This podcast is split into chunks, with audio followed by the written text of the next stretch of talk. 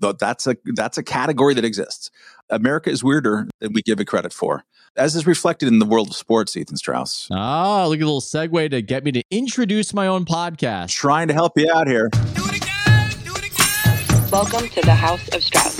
Yeah, go for it. Stars hang with stars, winners hang with winners.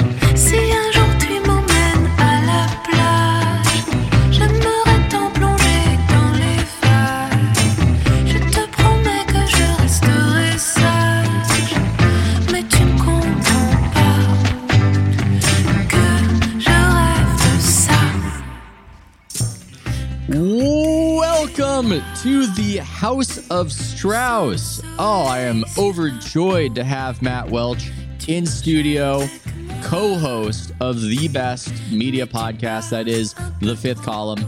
You called it a silly and fantastic podcast when we were bantering mm-hmm. before officially starting this show.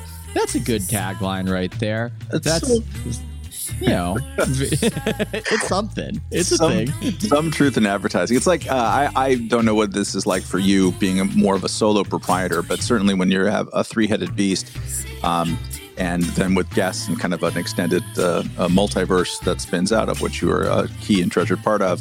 Um, It's it's it's like a band. It's its own thing. Um, I I like I'm kind of part of it. I'm kind of responsible for it, but it just sort of has a life of its own.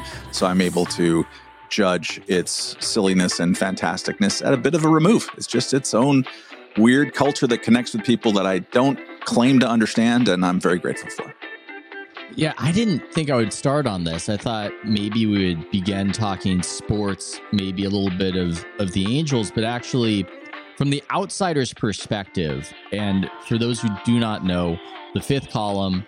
Uh, how do I even explain what you guys are, what you guys do? But my my perspective on it is that your co-hosts, Camille and Michael Moynihan, they are these brilliant kind of manic personalities. This is from my outside perspective.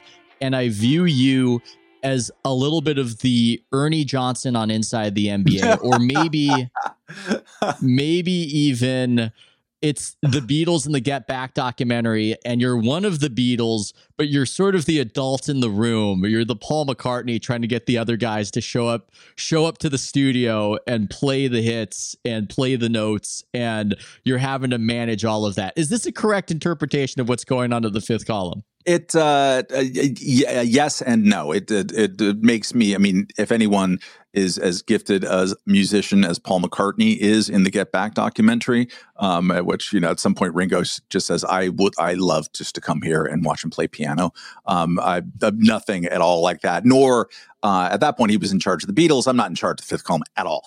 Uh, not remotely. Uh, You know, Ernie Are- Are you Johnson. Brian? Are you Brian Epstein? Uh, Is there a cop here no, somewhere? I'm not. Uh, uh, uh, the- I, I, this is a family podcast, so I won't say the John Lennon quote about Brian Epstein, uh, which It's not, a hilarious. fa- it's not a family podcast. You can say what you want or not say what you want. Uh, Yeah, I'll not say what I want, but the, the people who know, who know. Uh, no, I'm glad to play the role of kind of the normie. I'm the guy in the cargo shorts, which I'm literally wearing right now, but you can't see, but you, I presume, assume.